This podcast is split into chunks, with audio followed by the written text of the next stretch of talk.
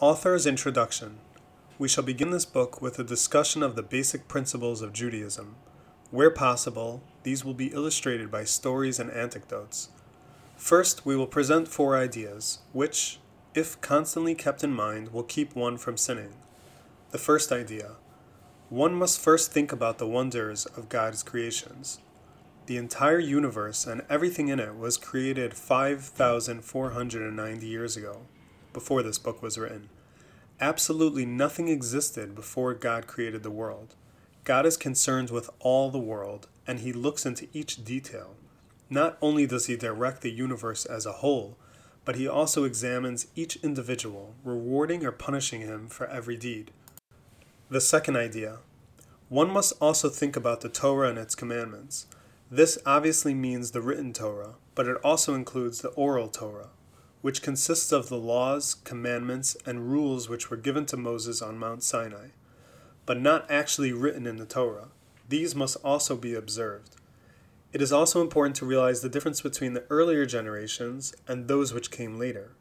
But first, we will present a short history of the Torah and how it was revealed. Moshe received the Torah on Har Sinai in the year 2448 after creation. The Torah contains 613 commandments, each of which will be discussed in its proper place. The 613 consist of 248 positive commandments, paralleling the 248 limbs and organs in the human body, and 365 negative commandments, paralleling the 365 major blood vessels and sinews. All the people in the generation that received the Torah were clearly aware that God had taught Moses the explanation of each commandment. This explanation is called the Oral Torah. In order to publicize this fact, Moshe stayed on Har Sinai for 40 days and 40 nights. As the Torah relates in detail, if he had gone only to receive the two tablets containing the Ten Commandments, it could have been accomplished in a single day. But during these 40 days, God taught Moses the explanation of the Torah. Torah is written in an extremely concise manner, and much of it is difficult to comprehend, so one cannot understand the true meaning of the written text without resorting to the oral Torah. Thus, for example, the Torah states, They shall make for themselves tzitzis. But nowhere does the Torah describe the form of these tzitzis, how many strings and windings they must contain, or how they should be attached to the garment.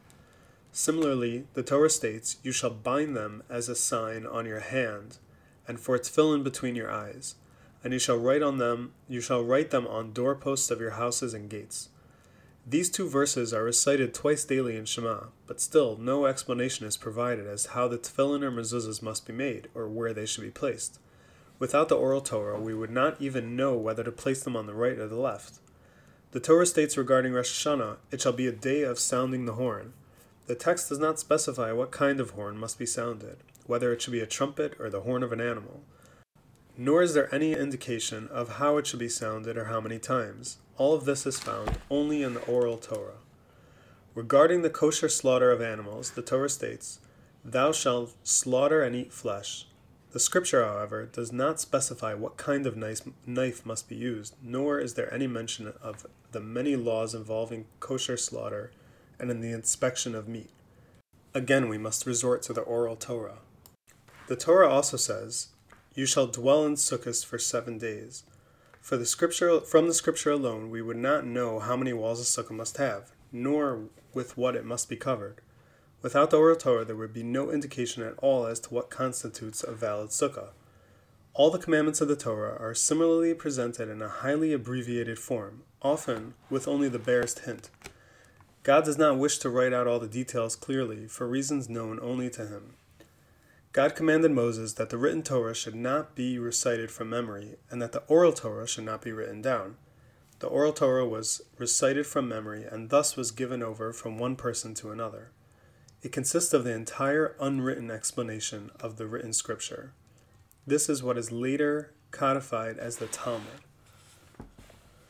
At the end of forty years in the desert, on the first day of the Hebrew month of Shvat, Moshe gathered the entire nation of Israel and declared, The time has come for me to die. Some of you may have forgotten laws that I have taught you, or you may have questions regarding them. Now is the time to ask me, and I'll explain everything. The people came and asked Moshe many questions. He taught them in this manner from the first of Shavat until the seventh of Adar, when he died.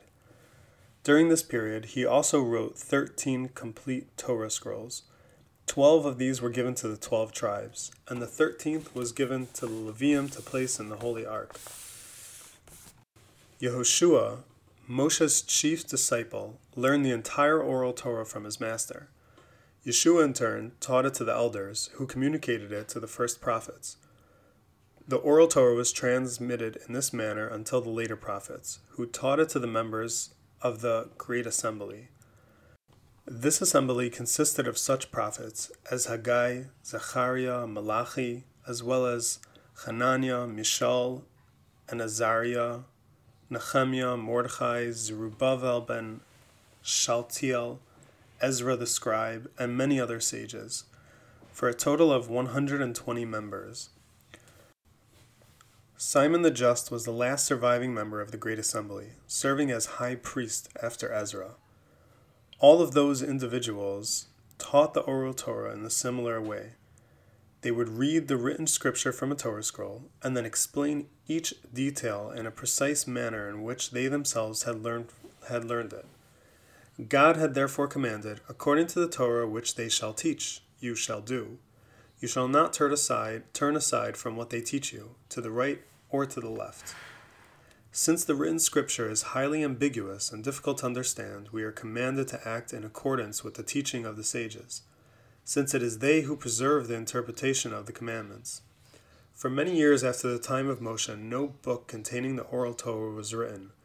All of it was only taught orally. Similarly, there was no written record of the vowel points or the accents in the Torah.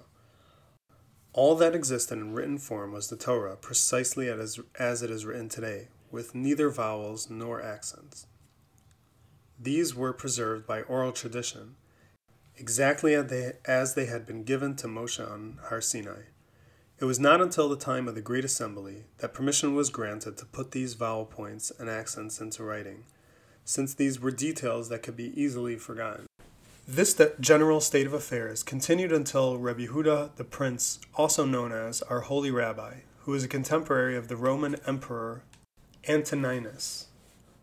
Rabbi Yehuda was a great genius, perfect in piety and humility, who, despite his great wealth, avoided worldly pleasures. Not since the time of Moshe had there been such a combination of Torah knowledge and greatness. Extremely wealthy in his own right, Rabbi Yehuda was a leading sage, possessing great depth of understanding. He was an eminent stylist, knowing how to word a phrase so as to explain many things in a highly concise form. So greatly respected was his linguistic ability that other contemporary sages learned many details of the Hebrew and Aramaic languages merely by listening to a speech of his family. After he rose to position of leadership, Rabbi Yehuda ordered all the sages who had been scattered across the world to come together and form a great academy. From each of these sages, he learned the laws and rules which had, they had received in tradition from their teachers. It was Rabbi Yehuda who finally decided to put the oral Torah into writing. This became the Mishnah, which he compiled and edited. From that time on, people began to write various portions of the oral Torah, and everyone copied them so that they would know how to keep the commandments. Although the oral Torah was not meant to be written, Rabbi Yehuda saw that the persecutions were becoming increasingly harsher, and the number of sages was continually decreasing. Each day brought new troubles, with the Jews being scattered far and wide. Fearing lest the oral Torah be forgotten completely, he decided to put the Mishnah into writing so that the essential part of the Torah would not disappear. There were eleven leading sages in Rabbi Yehuda's tribunal, all of whom received the tradition from him. They included his sons Shimshon and Gamliel, Rav Aphes, Rav Chanina bar Chama, Rav Chia, Rabbi Yanai bar Kafra, Shmuel, Rabbi Yochanan, and Rabbi Hoshea. There were also thousands of other sages whose names are no longer known. The Mishnah was completed in Hebrew in the year 3949 120 years after the destruction of the second Beis. Soon after this, Rabbi Chia wrote another book called the Tosefta. Rabbi Hoshea and Bar Kafra similarly wrote a book which they called the Brisa. Another disciple of Rabbi Yehuda, Rabbi Yochanan, was a descendant of Yosef and was known to be an extremely handsome man. He served at the head of the academy for 80 years. It was he who redacted the Jerusalem Talmud around the year 4000, some 200 years after the destruction of the Second Temple. All these books were written to explain Rabbi Yehuda's Mishnah. Such explanations had to be written because in the course of time the meaning of the Mishnah was forgotten and the number of sages who could adequately interpret it consistently decreasing. Rav Hoshia also compiled the Medrash Rabbah on the Book of Bereshis, the Midrash on the other books of the Torah, from Shemos to the end, was written by Rabbi Shmuel. Rabbi Kiva had also written a Midrash called the Mekilta. Rav compiled a volume on the book of Vayikra, known as the Sifra. Other sages also wrote commentaries explaining the Torah. The four sages who received the tradition from Rav and Shmuel were Rav Huna, Rav Yehuda, Rav Nachman, and Rav Kahana. The five who received it from Rav Yochanan were Rav Bar Chana, Rav Ami, Rav Asi, Rav Dimi, Rav Abin. Two sages who studied under Rav Huna were Rava and Rav Yosef, and under them two others, Abaye and Rava. In the following generation, two other sages learned from Rava, these being Rav Ashi and Ravina. Rav Ashi was the leading figure of his time until his death in 1487, 358 years after the destruction of the temple. Rav Ashi was separated from Moses by 40 generations. Moshe received the Torah from the mouth, from the mouth of God in, his glo- in all his glory. All of the sages, therefore, received the Torah from God, since each one received it from its master in a direct line. From the time of Rabbi Yehuda, the prince, until Rav Ashi, no individual could be found with such Torah knowledge combined with greatness, piety, and humility. Rav Ashi was perfect in every aspect. He served as, a head, as the head of the academy for sixty years in the city of Sura. Providence granted him stature in the eyes of the king of Persia, and he was able to assemble sages from all over the world to Babylonia to learn from, one each, from each other. Rav Ashi compiled a great set of volumes known as the Babylonian Talmud, or the Gemara. With the passage of time, many points were being forgotten, and the Mishnah had become so difficult that no one could understand it. Rav Ashi, therefore, compiled all the teachings that had been expounded since the time of Rabbi Yehuda the Prince, quoting each source and writing each thing in its proper place. It's, it is from the Talmud that we know what's forbidden and what's permitted, what is clean and what is unclean, who is liable, who is innocent, what is valid and what is invalid. The entire explanation of the Torah and commandments, which were taught from the time of Moshe until Rav Ashi, was included in the Talmud. It was published with the consensus of all the sages of that generation, and no one has the authority to dispute it. The Torah, which Moshe received from God and taught to his 600,000 people in the desert, cannot be disputed. Just as the entire Jewish people accepted the Torah, so they accepted the Talmud taking upon themselves not to oppose any of its teachings. If a person opposes the Talmud, his position is meaningless, no matter how much proof he brings for his arguments. The Talmud was completed in the year 4265. Thus, there was an interval of 316 years between the writing of the Mishnah and the writing of the Talmud. After Rav Ashi's death, some 80 years was spent in extremely deep analysis before the Talmud was actually put into writing comprising a second edition. Even after the Talmud was completed, it was re edited a number of times, from beginning to end, until it was considered precise and perfect. As time passed, knowledge decreased. Thus, for example, the Talmud had been written in Aramaic, which then served as the vernacular. The very reason Rav Ashi wrote it in this language was so that everyone should be able to understand it. Later, people stopped speaking Aramaic, and it became difficult for them to understand the Talmud. There remained only a few sages who could learn a law on their own. Providence saw to it that there should be many sages in the Holy Land, in Babylon, in Spain, and in France. These sages were called Gaonim. Among them was Rav Sherira Gaon, who for thirty years was the head of the academy in the city of Praz, Pumbedisa which had a Jewish population of over 90,000. During his lifetime, he appointed his son, Hai Gaon, to take his place. They were followed by Rav Yehuda Gaon and Rav Yitzchak Alfasi. of Fez, as well as numerous other sages. These sages had a custom of gathering all the rabbis to their academy twice a year during the months of Adar and Elul. Throughout the year, each individual would study the course outlined for him by the dean of the yeshiva. During these two months, they would all get together and each one would present his lesson to the dean. If the lesson was not adequately completed, the individual would be severely rebuked by the dean and urged to spend more time in his studies. As a result of this system, each one would study the Torah with great enthusiasm. During these months, every question that had been directed to the academy would be answered. The dean would confirm the reply with the consensus of the other leading sages. These sages would also explain ambiguous points in the Talmud, in which they were deeply involved, and would write volumes of laws and explanations. This was done each year from the time that the Talmud, Talmudical canon was closed until the year 1837. Around this time, troubles began to increase, and the knowledge was lost to such a degree that even the books of the Gaonim, which had been written to present the law very clearly, were understood only with difficulty. If if these were difficult, the Mishnah and the Talmud were almost impossible. A person needs extremely broad knowledge, tranquility, and a long life in order to learn all that is necessary, and to know the essence of each law with all of its logic and detail. This was necessary before one could understand the Mishnah and the Talmud. But at his time, people did not even know in which volume to find the necessary law, and the Torah was on the verge of being forgotten. Providence then illuminated the world with a brilliant sage, versed in all areas of knowledge. Looking back at many generations, historian could not find any record of such a great mind. The name of this individual was Reb Moshe ben Maimon, from the city of Cordova, a descendant of Reb Yehuda Hanassi. He later moved to Egypt, where he served as a royal physician. This great sage wrote an extremely important volume, which was renowned in every Jewish community. In it, he codified all the laws and commandments of the Torah. The volume was called Mishneh Torah, literally Review of the Torah.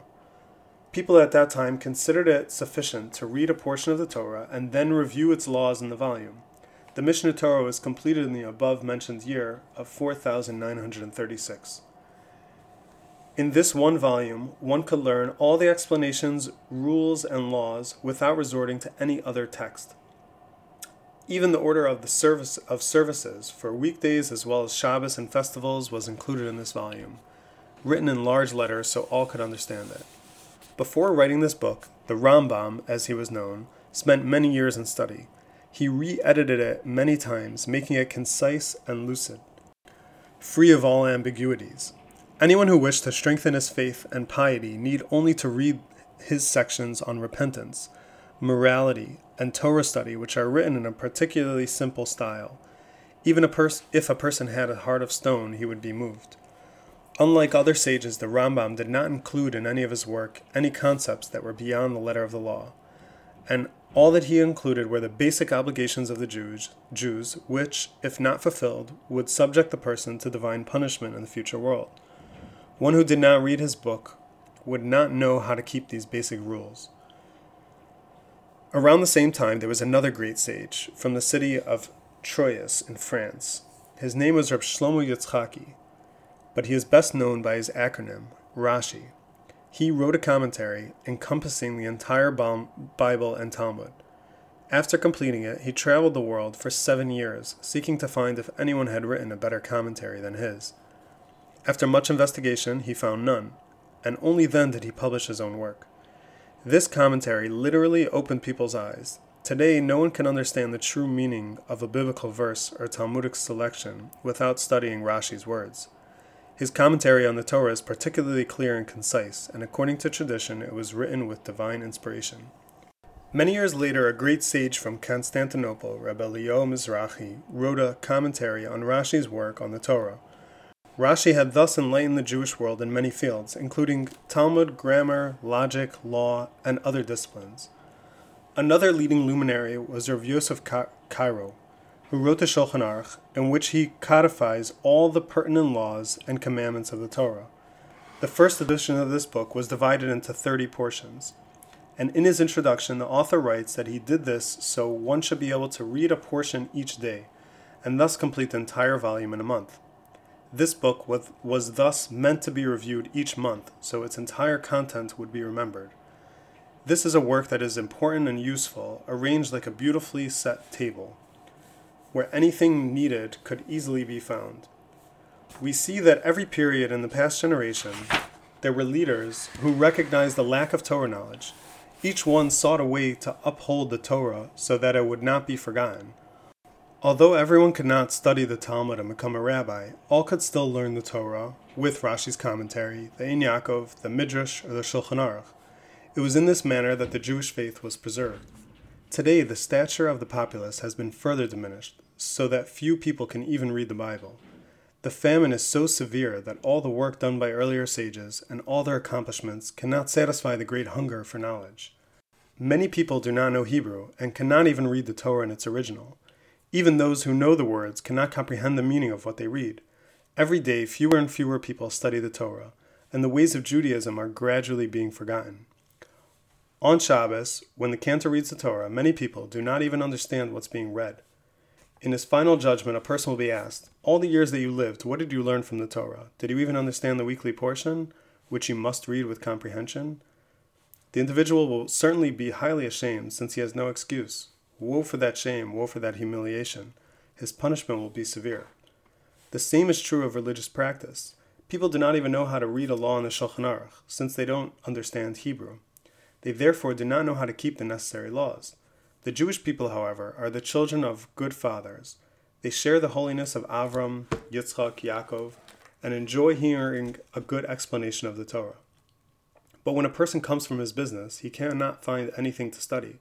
If he takes to the Midrash, Ein Yaakov, Shulchan Aruch, or other standard books, even if they're not legalistic, they are still too deep and difficult for him. Since he does not understand them, he rapidly dozes off. In the winter, a person might wake up quite early, but he finds nothing to do to occupy himself until daybreak. Not knowing what to do, he wastes, he wastes these precious hours with useless worldly things. Recently, the Shulchan Aruch was translated into Ladino and printed in clear type so all could understand it. The same was done to the book Chovos Halevavos, Duties of the Heart. But even these attempts did not solve the problem completely. One reason was that they were written in Ladino dialect used in Turkey, Anatolia and Arabistan, which is not universally understood. The net result is that the people still remained unable to study Torah. Another significant Ladino volume was Regimen of Life, written by Moshe Almosnino. Still, this is very difficult work. Even though the language is straightforward, people here cannot understand it and do not benefit from it. Unless a person is somewhat of a scholar, he cannot fathom it, since it is written in a highly concise style, encompassing much information in just a few words. This is not helpful to the average individual, who cannot spend an entire day trying to understand a single thought. Whenever he wishes to progress in this book, he is held back, either because he does not understand certain words, because the ideas are too difficult, or because the text is so concise that it must be reviewed a, mem- a number of times. Furthermore, it's a very small book which is completely fairly completed fairly rapidly, leaving one with nothing further to study. The problem is especially acute in the case of the homebound, elderly, and infirm. They may own many books inherited from their fathers, but since they cannot understand, they never make use of them. Any information is concealed between the covers of the volumes. Whenever they hear a rabbi's speech, they are amazed at even the simplest thought. Never having read the Bible or the Shulchan Aruch, they know nothing of the obligation of the Jews. They have no knowledge, neither of our history nor of our miracles that God has wrought for us. As a result, heaven forbid, it's very possible that the Torah will be forgotten by a majority of the Jewish people. The third idea one must constantly meditate on the commandment, You shall love your, your neighbor as yourself. These few words form the basics for the entire Torah. If a person understands this, he will not envy his more successful neighbor. He will not say, Why does he have the good luck to become wealthy? He will not be happy to take another's money, and he will not trouble his neighbor to come back again and again to collect money that he is owed. Such an individual will give everyone the benefit of the doubt. If he sees another person doing something good that also brings benefit to the doer, he will not prejudge that it is being done for ulterior motives. Even when there is a reason for suspicion, he will not consider it. Instead, he will say, It is possible that I'm mistaken. The person is certainly not doing good so as to show off or to gain money. He is not giving charity to gain the praise of others. Everything's being done for the sake of heaven, to fulfill God's will. When a person gives others the benefit of the doubt, then he is given the benefit of the doubt by God. If one if it once happened that a man from Safed went to another city and hired himself out for 3 years, his employer ended on the day his employment ended on the day before Yom Kippur, and he said to his employer, "Pay me my wages, I would like to return home and support my children." When the latter replied that he had no money, the worker pressed for his salary. Give me the value of my wages in produce. I have no fruit. Give me some land, and I will find someone to buy it. I have no land either. Give me some animals, then. I have no animals. Give me quilts and cushions. I have none. Seeing that his employer constantly denied having anything, he became discouraged and gave up. At the same time, the worker knew that his employer did not lack any of these things. After three years of hard work, he returned home, dejected and penniless. After Sukkot, the employer took the sum of money that he owed his worker. He also loaded three animals, one with food, the second with wine, and the third with fruit. Arriving in Safed, he placed all of this at the worker's home. They ate together, and he paid him the entire wage. Whereupon he asked, When you asked for your wages and I claimed I didn't have any money, what did you think? The other replied, I gave you the benefit of the doubt, assuming that you had bought merchandise and had used up all of your ready cash.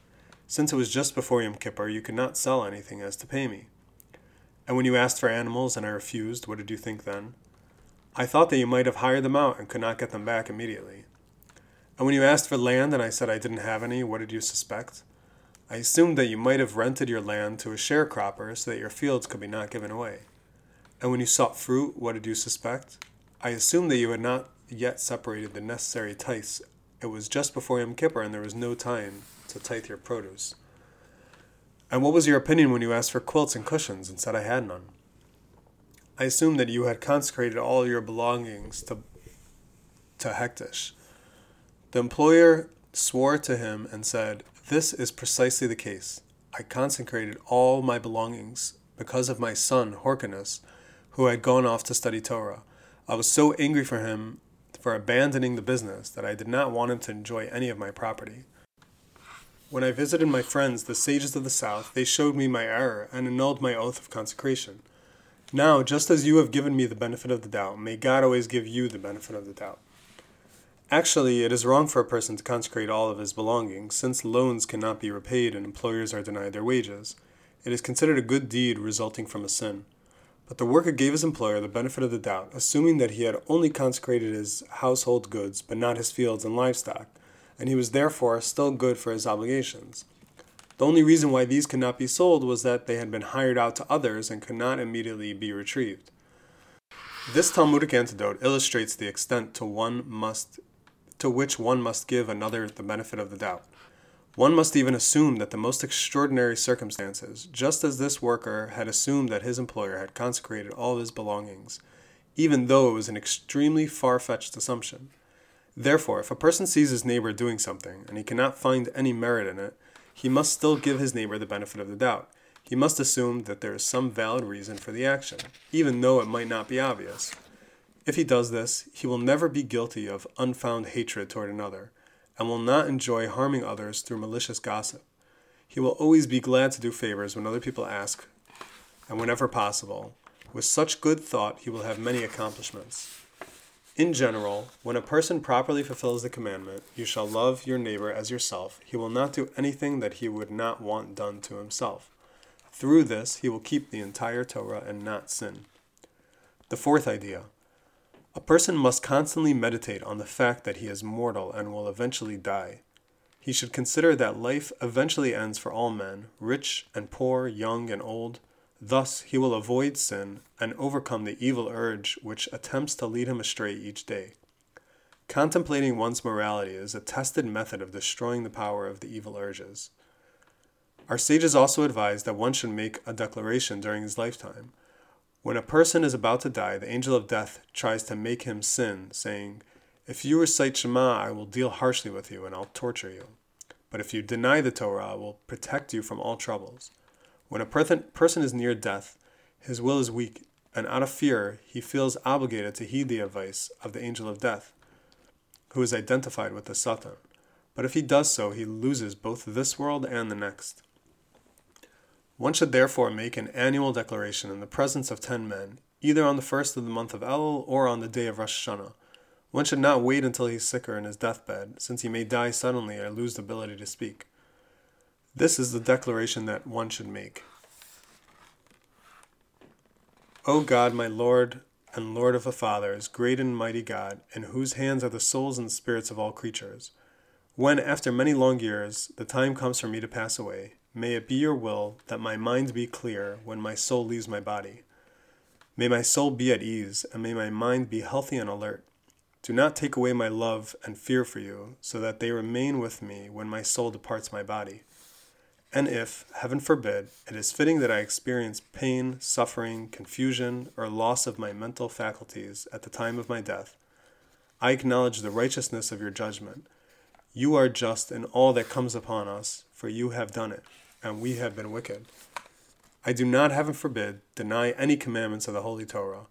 I do not deny any details of the rules of Judaism that our sages have taught and that we are obligated to keep. I believe with perfect faith that God lives and exists for eternity.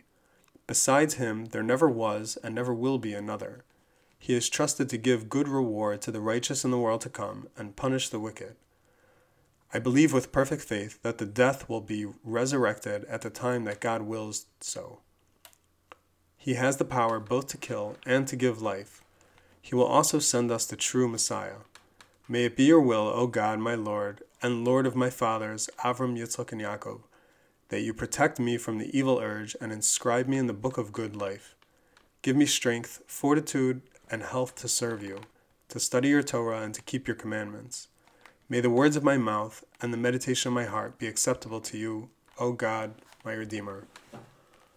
When a person meditates on all that we have written and makes himself aware of the morality of men, he will surely be adequately prepared when his time comes. When a person goes on a journey, he must make sufficient preparations and be certain to have necessary supplies. If he does not do so before he leaves, he will not be able to do so later. Scope of this anthology.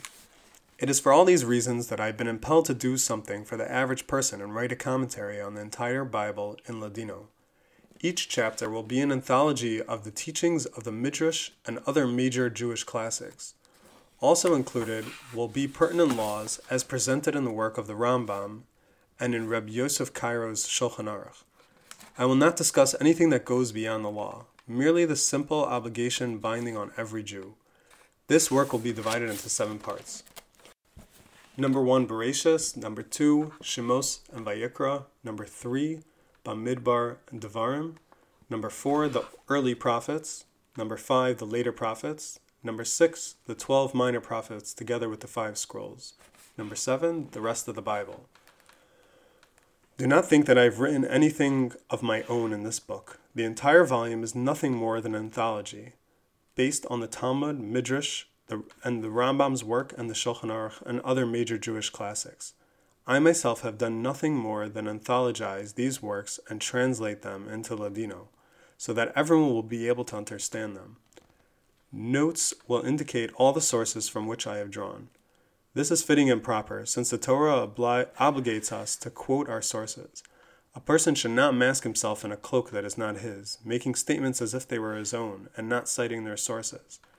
This would be nothing less than theft, bringing calamity to the world. It is similarly forbidden for a person to fool the public. If he only knows a small portion of the Talmud, and people honor him for knowing it all, he has an obligation to inform them of the truth. It is for this reason that I have annotated the sources of every major teaching that I cite. Benefits. There are 10 fundamental benefits that you can gain from studying this anthology. You will be aware of the commandments which you must keep as well as the sins and prohibitions which must be avoided. There are many things which you might have done without being aware that they are forbidden, and once you learn them, you will refrain from them. Number two, you will have a clear understanding of the miracles that God has wrought for our ancestors. These are recorded in Scripture in a highly concise form, often by a mere allusion. You might know that Noah was saved from the flood, or Abram was rescued from Nimrod cast into the fiery furnace, or that the Red Sea was split during the exodus from Egypt. Yet you might have little idea of how exactly these miracles occurred.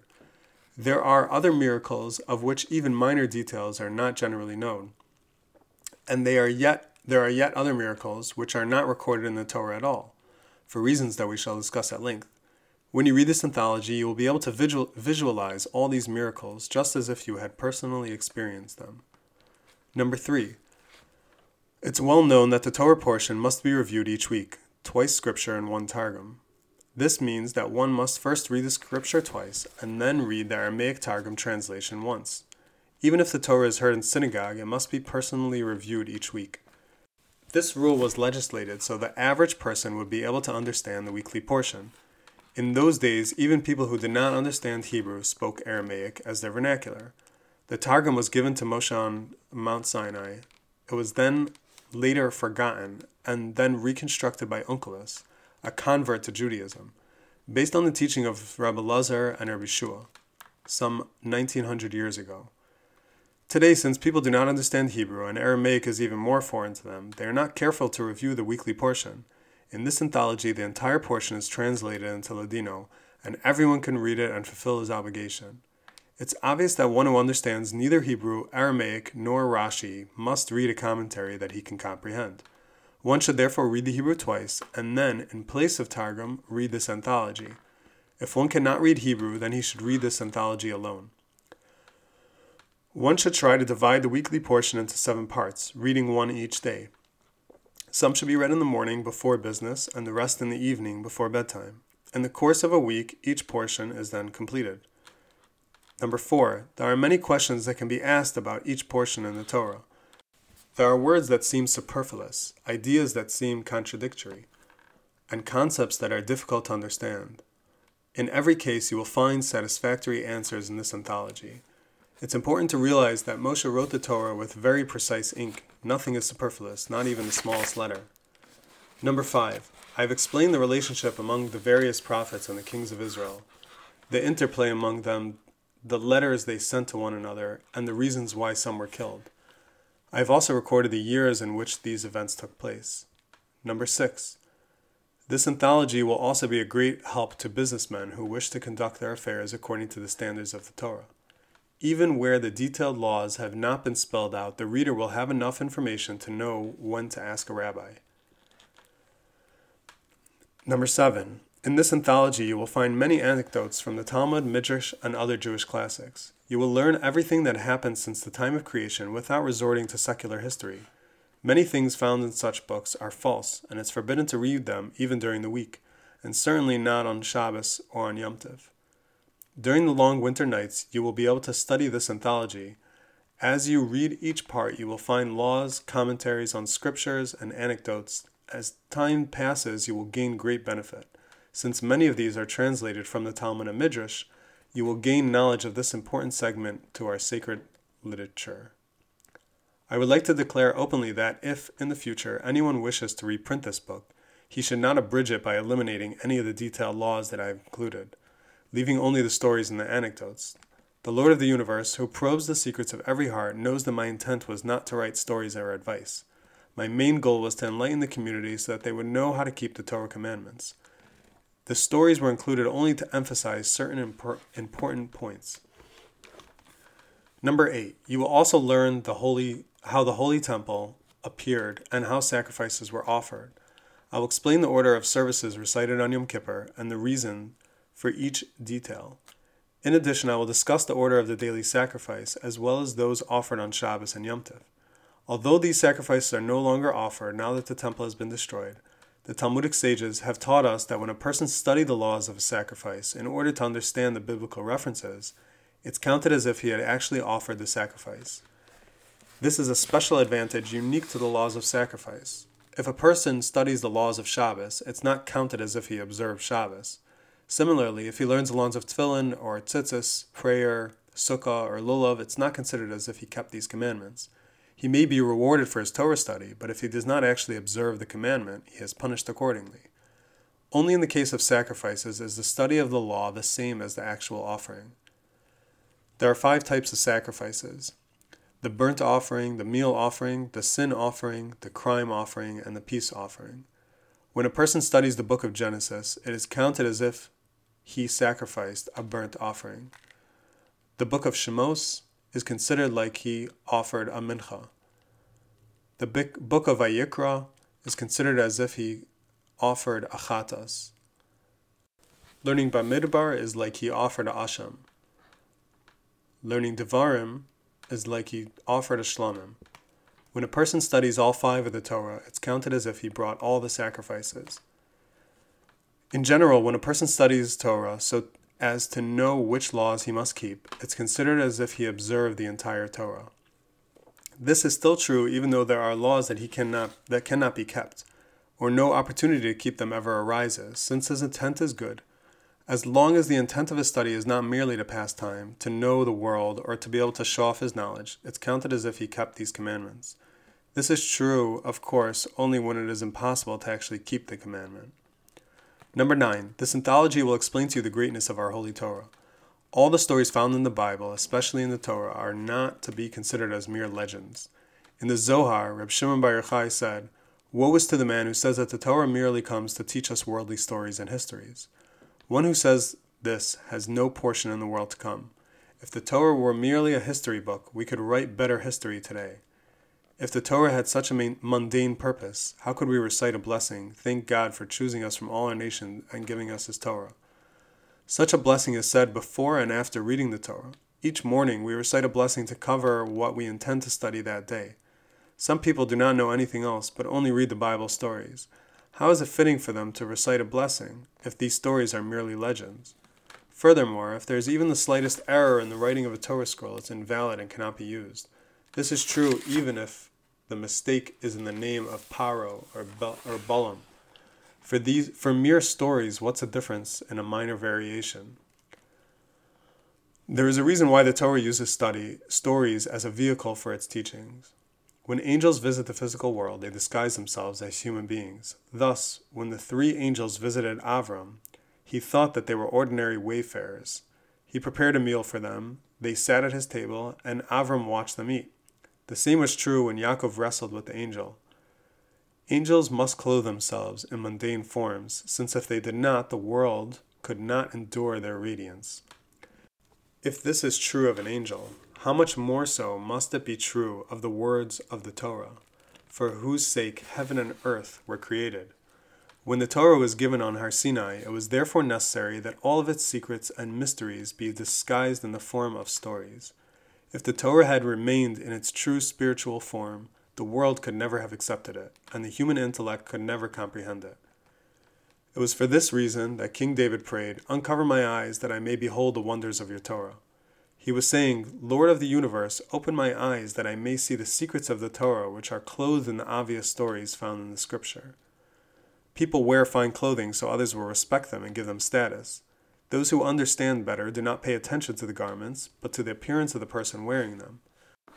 The wisest, however, disregard physical appearance completely, concentrating on a person's intellect and mental characteristics.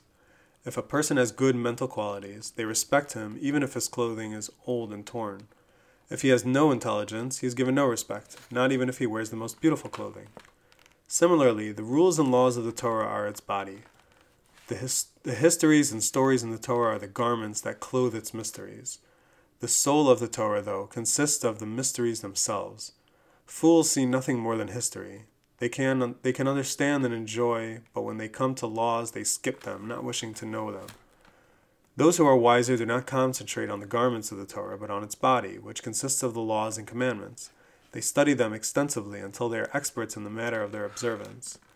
The greatest sages, however, who know all the laws perfectly, concentrate on the mysteries of the Torah. Since they are involved in the soul of the Torah, they are known as masters of the soul, Baalei Nefesh.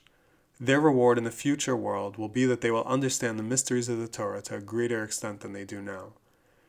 This also explains what the prophet Jeremiah meant to say when he said, Behold, days are coming, says God, when I will make a new covenant with the house of Israel and with the house of Judah. This appears difficult to understand, since it implies that God intends to give us a new Torah, and we know that's impossible. It's clear that the Torah that, that God gave on Sinai will never even have a single word changed. This is obvious from God's words to his prophets Remember the Torah of Moses, my servant, which I commanded him for all Israel decrees and laws. The true meaning of Jeremiah's words is that the ultimate future, human intelligence will be increased. All the mysteries are currently enshrouded in words that make them appear like history, since the human mind cannot grasp their true depth and meaning. But in the future world, they will be understood just as if they were written explicitly. The Torah, as studied at the time, is called a new covenant. The term is appropriate since the difference in comprehension will be so dramatic that it will seem like a totally new Torah. Even now, we can learn many important lessons from each portion of the Torah. For instance, in the account of Avram's servant Elazar, he repeats everything that happens to teach important lessons. Similarly, the Torah's listing of the dukes of Edom may seem trivial, but as we shall see, it teaches us important mysteries.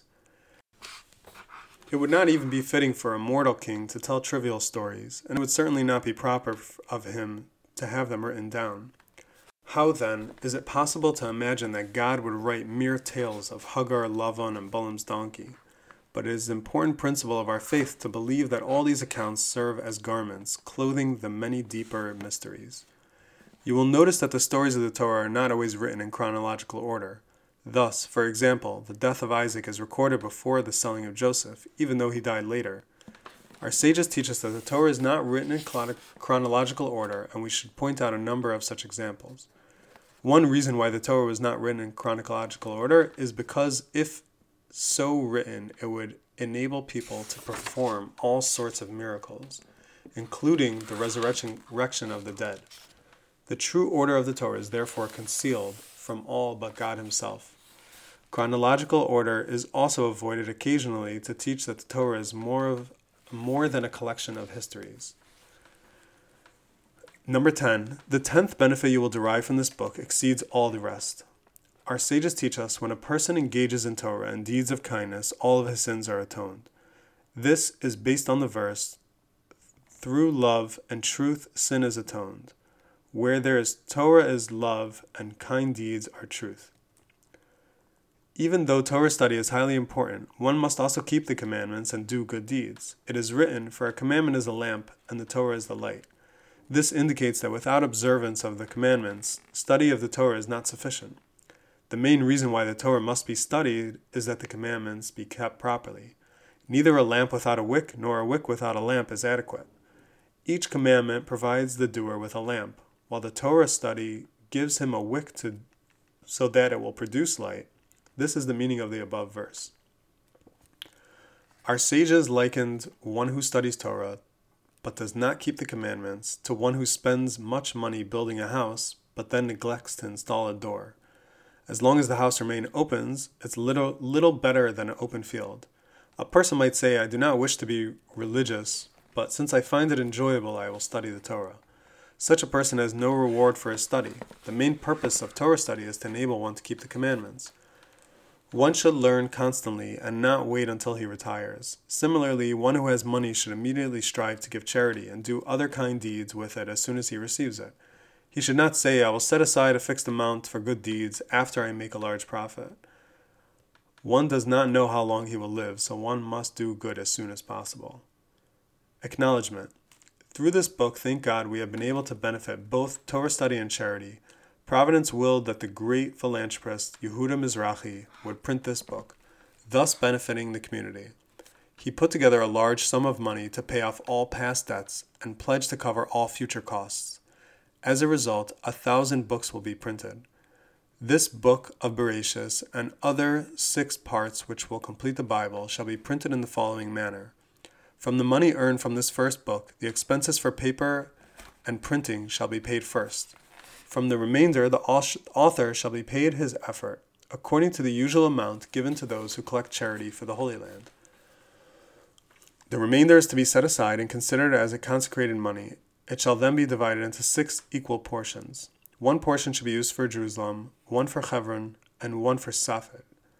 This money should be used exclusively to support the sages living in those cities and not be included in the general community fund.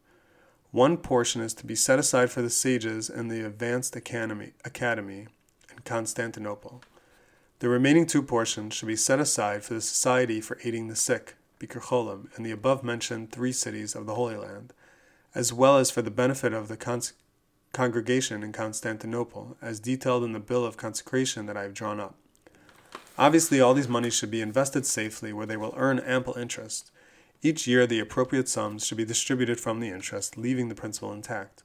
I have taken upon myself this year to complete a commentary in Ladino on all the books of the Bible just as one who, uh, who collects charity for the Holy Land must travel to every city, so have I taken upon myself to explain each chapter, traveling through the Talmud, Midrash, and, and commentaries, laws, commandments, customs, stories, explanations, and basic Judaism. Each will be explained in its place, with nothing omitted. I am disclosing this so all who buy this book will know that besides learning and gaining knowledge from these basic Judaisms, they will all they are also accomplishing something important with their money. When a person gives simple charity, the good deed is done and finished. If he wants to do another good deed, he must put out still more money. But the proceeds from this book are used for an extremely important purpose. With the money safely invested and its income distributed each year, the money is therefore used for charity all during the giver's lifetime and even after his death. A parable. If a person does not sin, he avoids spiritual punishment. But if he wishes to enjoy the benefits of the future world, he must also amass good deeds and observance. Only then will he have the status in the future world. There was once a great and powerful king who announced that he would not be like any other kings, in whose kingdoms those with money and status automatically attain a high position. In his kingdom, one who desired high position would have to be victorious in battle or render an, imper- an important service to the king. If successful, he would then be promoted to a position equal with his accomplishment. Otherwise, no one could be promoted and there would be no exceptions. All the subjects accepted the king's order, and each one did what he could to gain high status in the king's eyes. This king had three sons whom he loved very much. When the boys came of age, the king said to them, My dear sons, listen to what I say. I would very much like to keep you with me in the palace, and never have you leave me, but I have given an order that no one in my kingdom can attain high position without some significant accomplishment. And I cannot make an exception, not even for my own sons. You must therefore travel about the world and accomplish what you can. Remain away until I send the messenger bidding you return, and then we shall see what you have accomplished. You can be assured that you will be adequately rewarded. The three young men took a ship and headed toward Ethiopia. Along the way, they came to an island which contained an immense garden. Disembarking, they visited the garden and found three guards by the open gate. The first guard was very old, bent over from his years. When he saw the princes, he said, My sons, come into the garden, but remember that eventually you will have to leave. You cannot remain here forever. The second guard was wounded and covered with scars. He said, Eat and drink as much as you wish, but remember that when you leave here, you will not be able to take anything with you. The third guard was quite a handsome man, neither very old nor very young. He said, My sons, be careful that you choose good fruits to eat. Do not eat anything that is unripe or spoiled, so that you do not harm yourselves. The three brothers entered the garden and beheld many trees laden with fruits, and many streams and springs flowering with delicious sweet water. They also discovered vast amounts of gold and silver, as well as many precious stones. They remained in the garden for many days, eating, drinking, and enjoying themselves so much that they completely forgot about their ship. After a number of days, the brothers separated, each one exploring a different part of the garden. The garden was so huge that one did not know what the other one was doing. The first brother was only interested in eating and drinking. He did not even think about anything else. The second prince took no interest in physical pleasure, but spent all his time hoarding gold, silver, and diamonds. He began by filling his pockets, but when those were packed, he took off his clothes and made it into a kind of a sack to hold his valuables. He continued in this manner, since the more he collected, the greater was his desire to hoard more. Eventually, he found himself naked, having made all his clothing into sacks. And he wandered around the garden. He lugged all of these around. Since he did not eat or drink properly, he became weak and lost his health. So strong was his desire to acquire wealth. He was jealous of every moment and not even willing to take off time to eat. The third brother was wiser than the other two, and was not tempted to act as they did. Setting out to inspect the garden carefully, he tried to understand how it functioned. He wanted to know why everything was set up so perfectly and excellently on this island, and who was the owner and who took care of it. At first, he decided to study the stream and the gardens.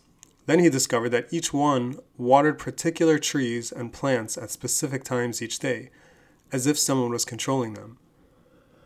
He said to himself, These wonders are not taking place by themselves. The owner of this garden is certainly a very wise man if he's able to accomplish this. Each day he would explore a different part of the garden to see if there was anything that he did not understand completely. He would eat only enough to sustain himself, and only slipped a few particularly fine stones into his pocket. The other pleasures in the garden did not interest him. The entire effort was directed towards discovering the garden's owner. After a while, the three brothers finally encountered each other and were reunited. Suddenly, they saw one of their father's servants bearing a message. It said, As soon as you read this letter, return home immediately. I wish to see you all in my palace. Do not delay, your trial period is up. All three brothers immediately made plans to leave. The first prince, who had immersed himself in eating, drinking, and pleasure, discovered that the air outside the garden was different. It did not agree with him. All the food he had eaten began to react adversely with his system. After a few days, he became ill, and on the way home, he died. The second brother was laden down with gold, silver, and precious stones. He had worked very hard, exerting much effort in hoarding them, but when he approached the gate, the guards took everything away from him. They beat him and berated him, sending him away empty handed. They took everything, even that which was in his pockets. He then realized that everything he had done in the garden had been in vain. The third brother, however, remembered all that the guards had said. He recalled that they told him to eat whatever he desired, but to place nothing in his pockets. He therefore placed a few particularly rare stones that he collected under his tongue, and he left the garden in peace. The watchers of the garden even escorted him and bid him farewell, blessing him for obeying them and not coveting anything. The two surviving brothers finally returned to their homeland. One brother looked terrible, almost like an animal. He had experienced so much anguish when everything was taken away, as well as from the beating he had received from the guards, that his appearance had become unsightly. The, the people would not even let him into the city. He cried and begged in a bitter voice, I'm the king's son. I went out into the world, and I have a letter from my father bidding me to return home. The people did not pay any attention to his babbling, and they threw, they threw him among the horses. A short while later, they saw a distinguished, handsome young man approaching. Just one look was enough to confirm that he was of royal blood, and with great respect they escorted him to the palace. The third brother told the king everything that had happened, concluding, My lord the king, the place to which you sent us was unusually perfect. Things are found there that do not exist elsewhere in the world. As he spoke, he took out some of the rare stones and said, See, here is a stone that I found there. Nothing like it can be found in all your kingdom. As long as I was there, I was interested in nothing other than finding out who was the owner of this wondrous garden. I thought of nothing else whatsoever. When the king heard this, he was extremely happy. Hugging and kissing his son, he accepted the gift that his son had brought, and he was very pleased to hear that he had not pursued vain things. He then took his son aside and privately told him all that he had sought to discover. The king revealed to him that he was actually the owner of this wondrous garden, that he elevated his son to the high position which he had earned. The garden in this parable is the physical world. God, who is its king and patron, sends souls from heaven to sojourn here in the physical world. Here they can amass observance and good deeds so as to be worthy of a high status in the future world.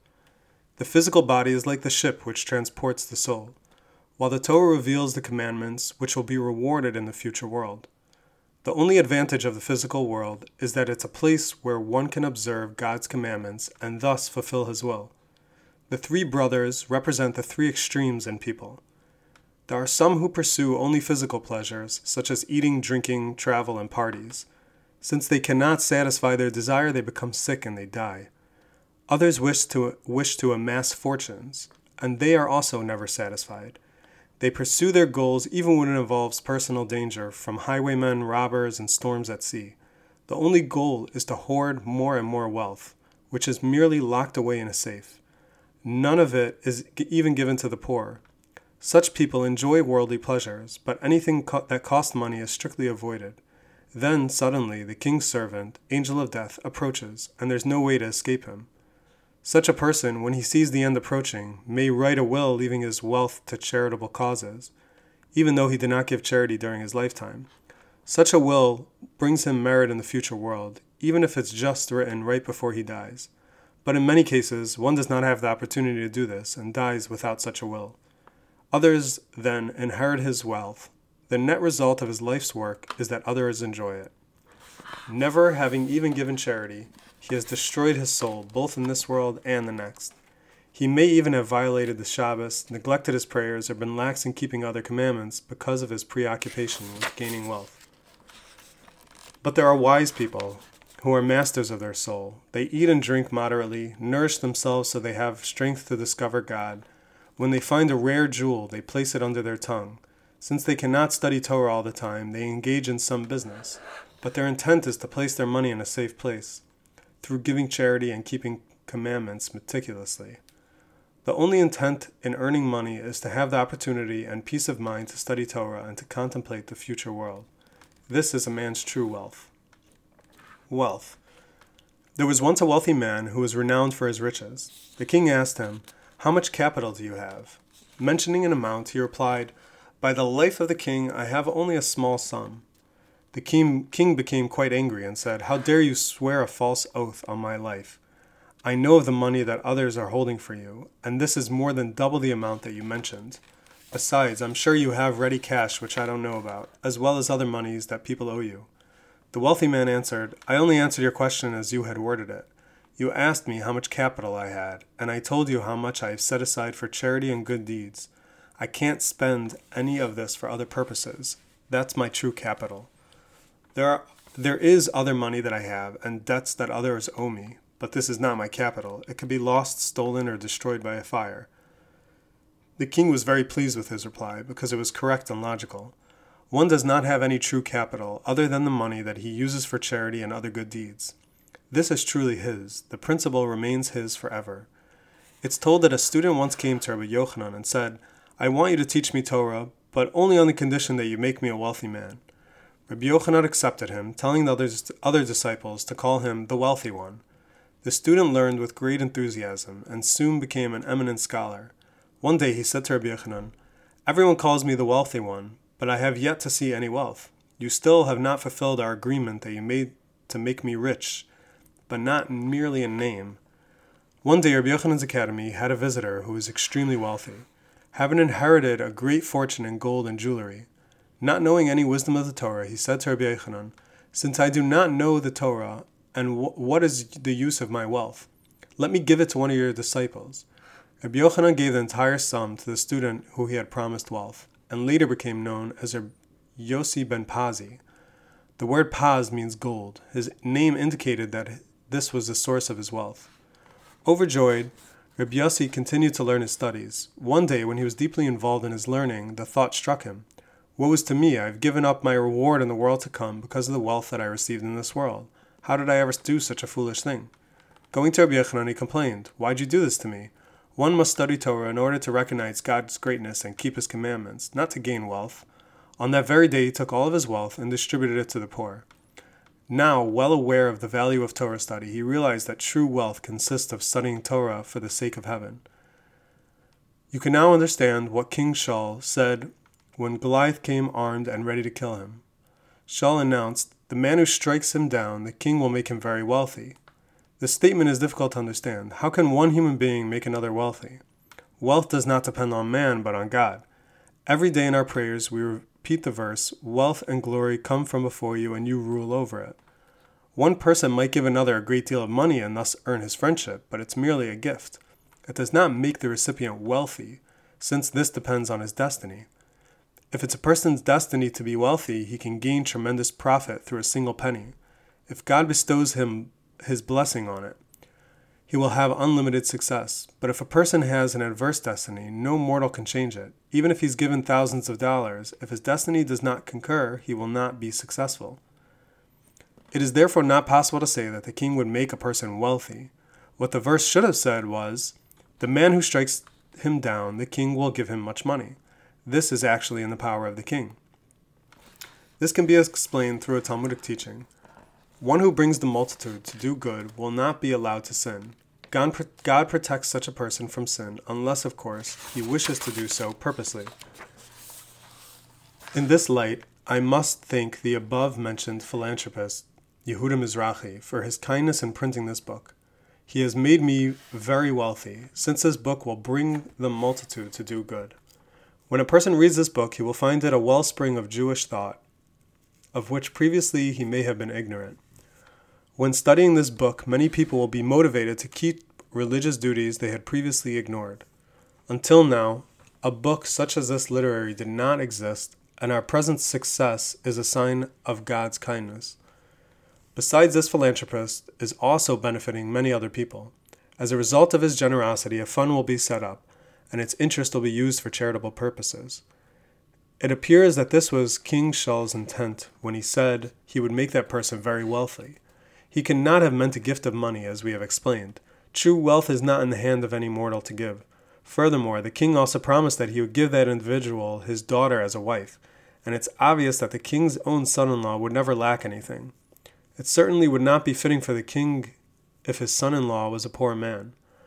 But King Shaul's intent that the, he would reward the person who accomplished this great deed would be his appointment as a regent of the kingdom. As a ruler of Israel, he would be in a position to bring the multitude to good. This is certainly great wealth. Even much money would be considered a minor gift in comparison. Torah study. Every true descendant of Avram certainly wishes to be a good Jew. The only thing lacking is his knowledge of Torah. Every person realizes that if a wealthy man or a great scholar wrote him a letter saying that he should do something, he would certainly try very hard to fulfill it as soon as possible.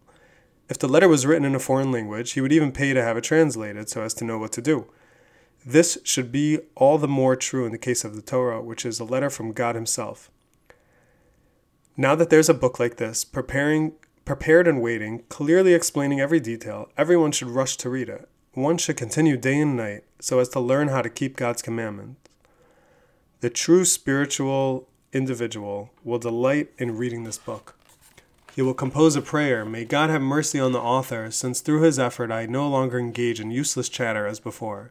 Now, when I come home from work, as well as on the Shabbos and Yom Tiv, I have something better to do. I can study this book and learn whatever I desire in the Bible.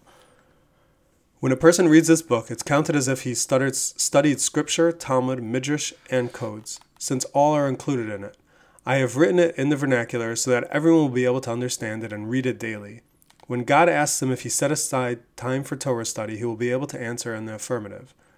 People who are strong in Judaism and know the truth will keep these things and will bless me, praying that God grant me strength, heal, health, and tranquility so that I will be able to complete this work on the entire Bible.